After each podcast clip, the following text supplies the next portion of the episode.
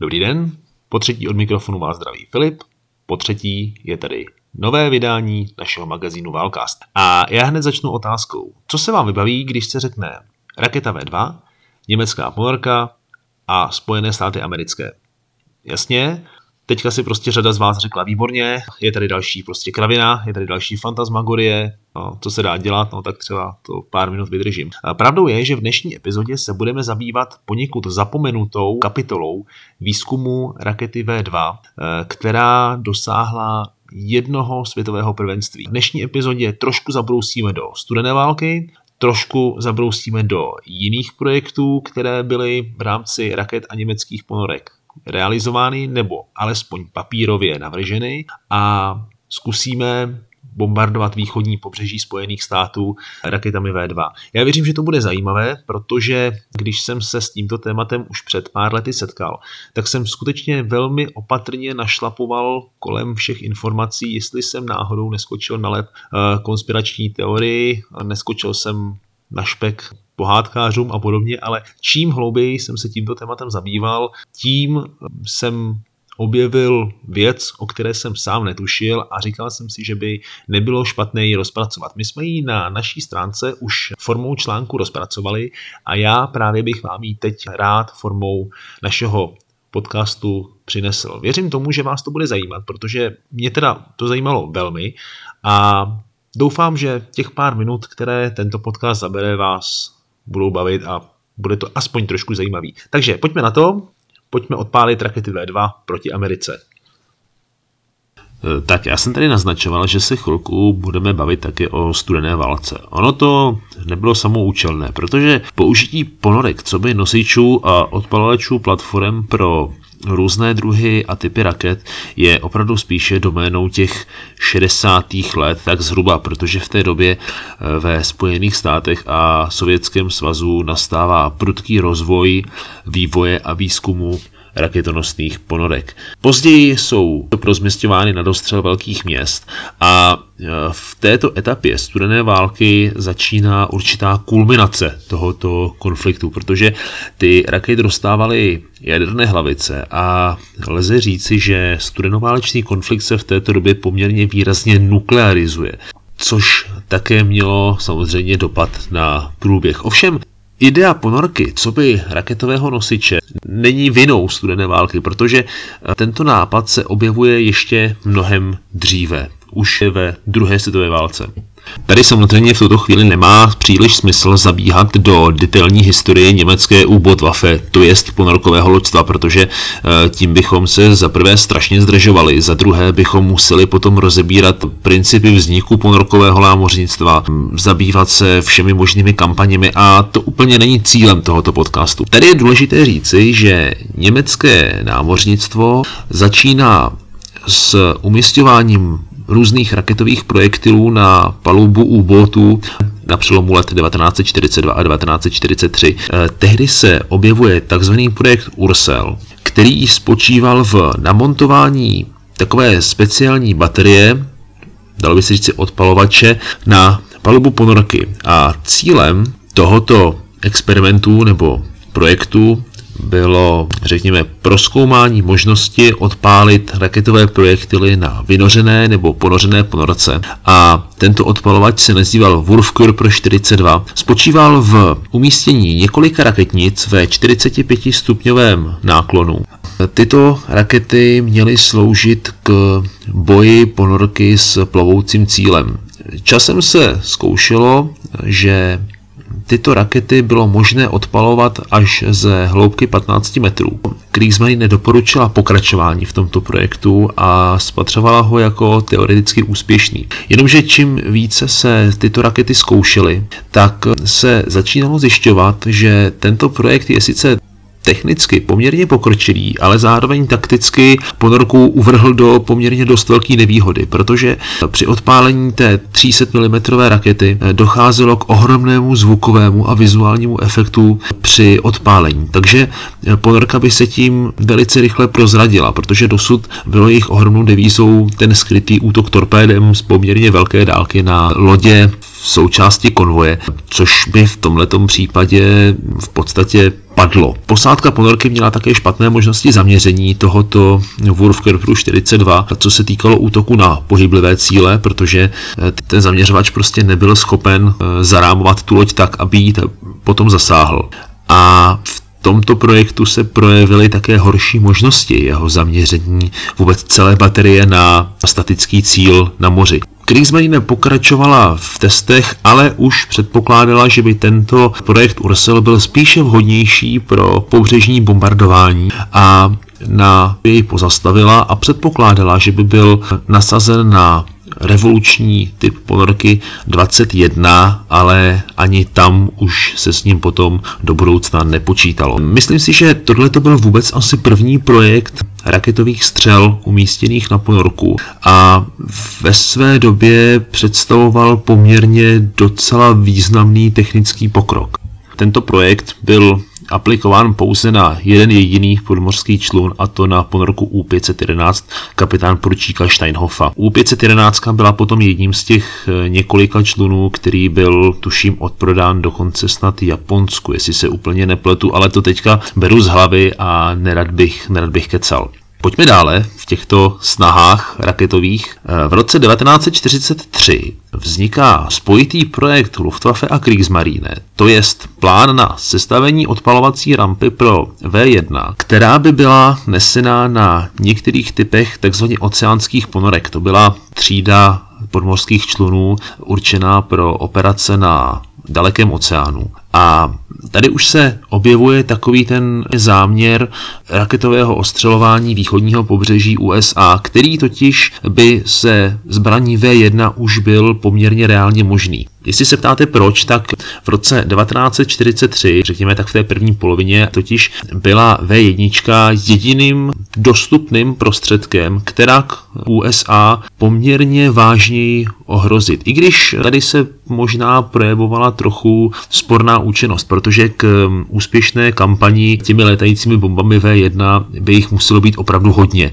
A to si myslím, že by prostě ponorkové loďstvo nebylo absolutně schopné docílit nebo nějak toho dosáhnout, protože jestli si třeba Němci mysleli, že by vyslali vyšší stovky střel proti východnímu pobřeží Spojených států, tak by k tomu odpovídajícím způsobem potřebovali stovky podobně upravených ponorek. No a těch v roce 1943 už zase třeba tolik nebylo. Němci nicméně předpokládali, že v brzké době by ostřelování této části Spojených států mohlo nastat a považovali tento projekt za reálně uskutečnitelný. Bohužel vedle celé řady jiných nedostatků, řekněme, stroskotal na poměrně triviální věci, na jedné triviálních věcí. A to byl kompetenční spor zuřící mezi Luftwaffe a Kriegsmarine, protože obě dvě odvětví německých ozbrojených sil byly schopné shodnout, kdo převezme velení nad speciálně vycvičeným a vyškoleným týmem odpalovačů té letounové střely V1, protože po několika rozvahách se přišlo na to, že by byl nutný takový tým přítomný na palubě konkrétní raketové ponorky. No a s tím samozřejmě vyvstávala celá řada dalších problémů, protože na těch ponorkách bylo místa tak akorát pouze pro ty námořníky a vést sebou další muže navíc přinášelo obtíže se zásobami a vůbec hlavně s místem, kam kde je ubytovat a tak podobně. Takže tento projekt také nedošel na plnění, ale je třeba zajímavé, že američané se ho obávali, nebo ostatní i Britové z něj měli reálnou hrůzu, protože předpokládali, že Němci opravdu budou schopni eh, tu kampaň útoků raket V1 přesměrovat právě i na Ameriku. Ostatně i Albert Speer se nechal slyšet, že brzy bude možné na Ameriku útočit těmito zbraněmi. Já bych ještě tady udělal takovou docela malou odbočku, protože mimo to raketové snažení nebo tu možnost útočit na pobřeží Spojených států raketami. Je tady samozřejmě ještě ten velmi dobře známý projekt bombardéru, od kterého si třeba Hermann Göring nebo Adolf Hitler slibovali obrácení měst v, ve Spojených státech v moře hořících trosek. A to je ten proslulý Amerika Bomber, který já delší dobu vnímám jako určitý zombie projekt, protože on se opakovaně zahajuje, má takový všelijaký průběh, opakovaně se ukončuje a vzhledem k válečnému vývoji na pozemí pozemním i vzdušném válčišti je nutné ho prostě skrečovat úplně. Přitom tohle to si myslím, že mělo daleko reálnější e, naději na úspěch, než prostě bombardování pevniny Ameriky jako nejasným, nejistým projektem V1 nebo V2, tedy ve smyslu Ameriky. Jinak V1 nebo V2 byly poměrně účinné zbraně, ale prostě tady ta technologie v té době ještě asi nebyla taková, aby došla reálného naplnění. Protože od konce roku 1943 je vedle V1 jediná reálně použitelná zbraň a reálně nasaditelná zbraň proti vzdálenějším cílům. První operačně nasazená balistická střela, kterou je právě V2. A my se teď už blížíme právě k tomu projektu, který měl přinést těm městům na východním pobřeží právě tu zkázu, o které Adolf Hitler opakovaně hovořil jako o přeměnění Manhattanu v ohnivé peklo. Takže jestli až do teďka jste čekali, že o tom budu mluvit, tak je mi líto, mluvím o tom až teďka a do teďka jsme se bavili spíše tak okrajově. Řekneli se výzkum V2, tak eh, celá řada z vás si určitě vybaví Wernera von Brauna nebo Waltera Dornbergera a proto se ani není moc čemu divit, že jméno doktora Bodo Laference vám bude neznámé. I mně se jevilo dlouhou dobu jako neznámé a ono se opravdu není čemu divit, protože Laference se k programu V2 dostal opravdu velkou oklikou a původně zastával poměrně významnou pozici v ústřední kanceláře Deutsche Arbeitsfront. Deutsche Arbeitsfront byla v rámci toho totálního nacistického systému odborová organizace, která záhy po svém vzniku pod sebe schvátila všechny menší odborové organizace na území říše. Laferenc měl poměrně vysoké technické vzdělání na vysoké úrovni, ale to pořád ještě tak úplně nevysvětluje, jak se tedy dostal vůbec k Hitlerovi, že jo? protože sotva se asi jako v odborář mohl dostat k super utajovanému projektu v říši. No, ono to má poměrně snadný vysvětlení.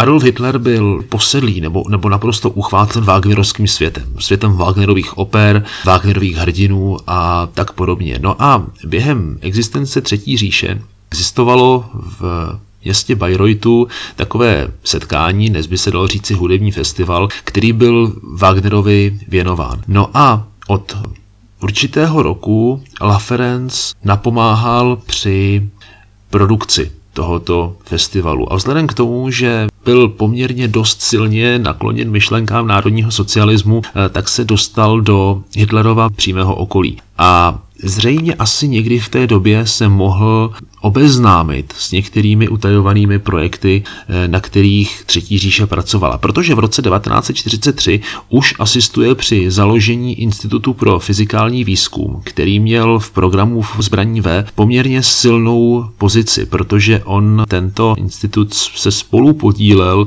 na vývoji naváděcích systémů. A zřejmě asi v tomto roce se také Laferenc setkává s Walterem Dornbergerem, který dozoruje vývoj V2 z armádního zastoupení. No a právě v této době se už začínáme setkávat s prezentací Laferencovy kapsle. Co to mělo být? Já si myslím, že právě ten rok 1943 je totiž pro námořní válku naprosto přelomovým rokem, protože už v tomto roce se totiž objevuje myšlenka mořského sila, které by bylo schopné vystřelit raketu proti libovolnému cíli, dá se říct kdekoliv na Zemi, i když je to trošku nadnesený a hlavně v kterýmkoliv čase, protože dosud byla raketa V2 limitovaná pozemní platformou, což by se díky Laferencovu projektu mohlo dost výrazně změnit. No ale hovořme trošku technickou mluvou. Laferencova kapsle byl přibližně 32 metrů dlouhý a 300 tun nebo kolem 300 tun vážící doutníkové pouzdro s ohromnými kormidelními plochami, složitými gyroskopickými stabilizačními zařízeními a několika palivovými komorami. Dále na palubě tohoto monstra bylo neseno všechno potřebné pro uvedení rakety V2 do bojového režimu. Zase je tady to taktické hledisko, že pouze jedna jediná kapsle nebo jedno jediné silo, já si myslím, že tedy asi můžeme hovořit klidně o raketovém sile, mohlo nést pouze jednu jedinou raketu.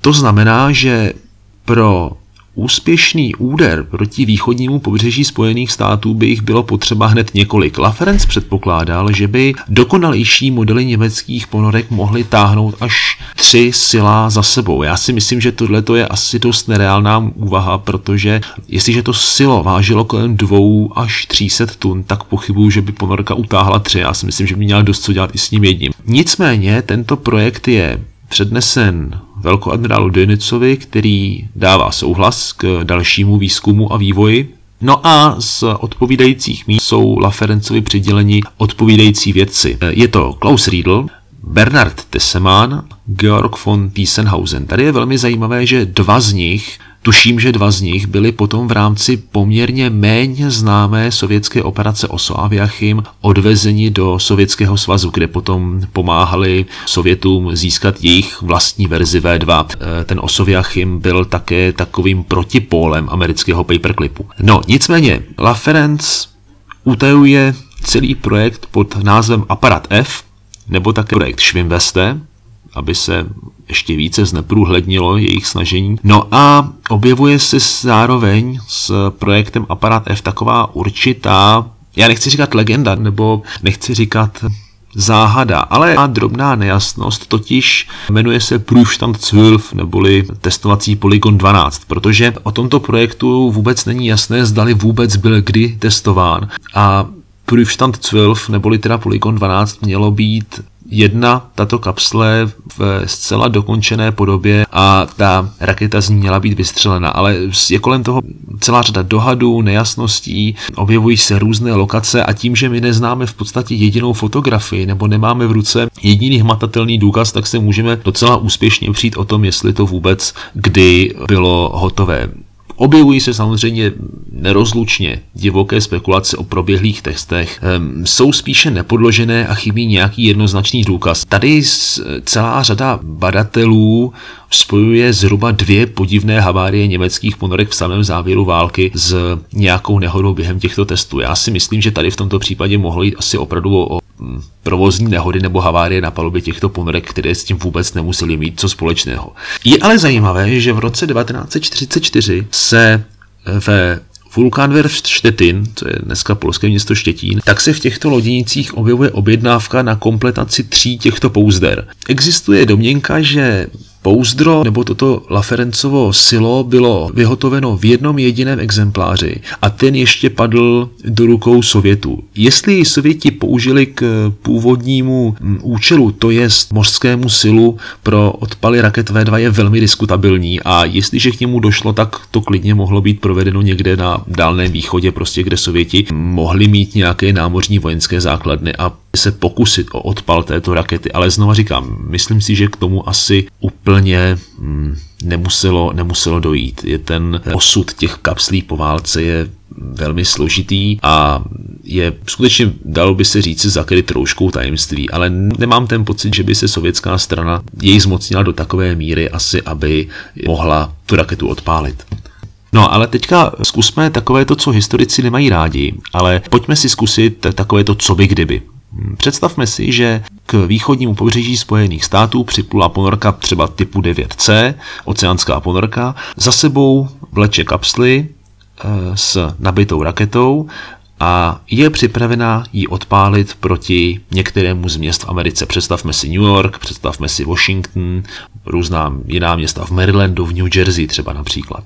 Tak ponorka se tedy dostala do 160 km vzdálenosti od cíle, což je polovina z operačního doletu rakety V2. Teďka nastává 30-minutový proces nutný k připravení rakety. To znamená, že pouzdro se zaplaví, Následně se přestaví do vertikální polohy, otevře se krycí víko a začnou pracovat gyroskopy, které jsou nutné k tomu, aby to pouzdro nebo to silo zůstalo ve vertikální poloze. Z ponorky mezi tím přeleze personál asi na gumovém člunu nebo možná nějak předočkuje přes ta ocelová lana právě do toho pouzdra, sleze dovnitř a začíná plnění paliva, část personálu provede nastavení cíle, další část provede kontrolu souřadnic cíle, no a nakonec nahodí veškeré možné generátory eh, k vytvoření dostatečného množství elektrické energie, aby se vůbec eh, to pouzdro dalo, dalo ovládat. Tady je trošku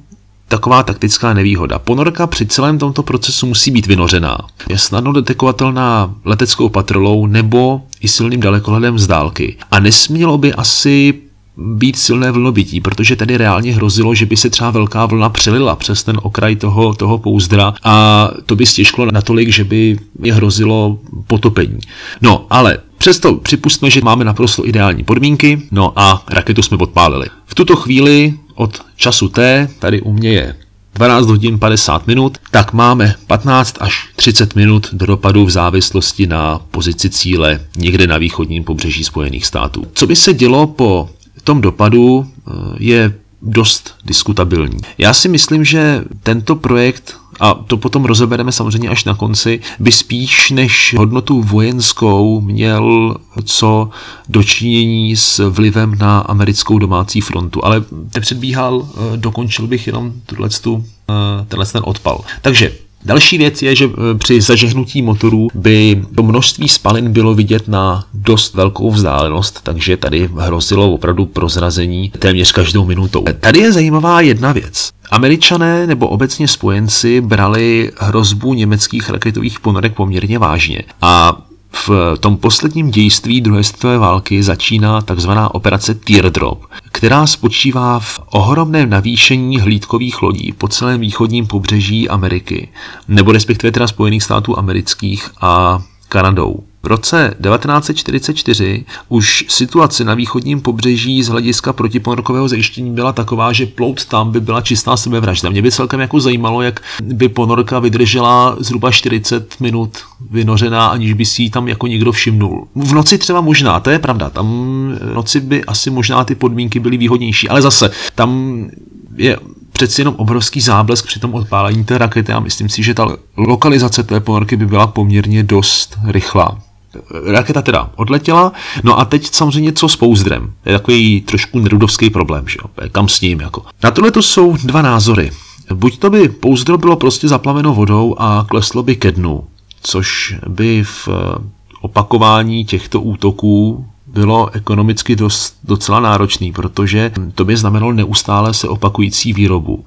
A to by se projevilo na surovinách, na finanční zátěži celé operace. Myslím si, že to asi úplně nebyla ta cesta. Na druhou stranu, vléct to pouzdro zpátky do Německa, aby ho poměrně složitě zpátky zavezli raketou, protože ono to plnění nebo to zavážení té Laferencovy kapsle raketou V2 nebylo tak úplně snadné, protože k tomu bylo potřeba soustava jeřábů. Byl k tomu potřeba vyškolený personál a trvalo to poměrně dlouho. Takže tohle si myslím, že je v rámci projektu aparát F ještě docela nedořešeno a je otázkou, jestli to vůbec dořešeno bylo. No a tím se dostávám k poslední poslední poznámce, kterou tady mám, a to je rentabilita a vojenská hodnota. Já si myslím, že tento projekt je ohromně diskutabilní ve svém eh, výsledku, protože k tomu, aby kampaň eh, raketami V2 proti východnímu pobřeží byla úspěšná, bylo by jich potřeba nasadit desítky, možná stovky, a to prostě v roce 1944 a podmínkách ponorkového loďstva už bylo nemožné.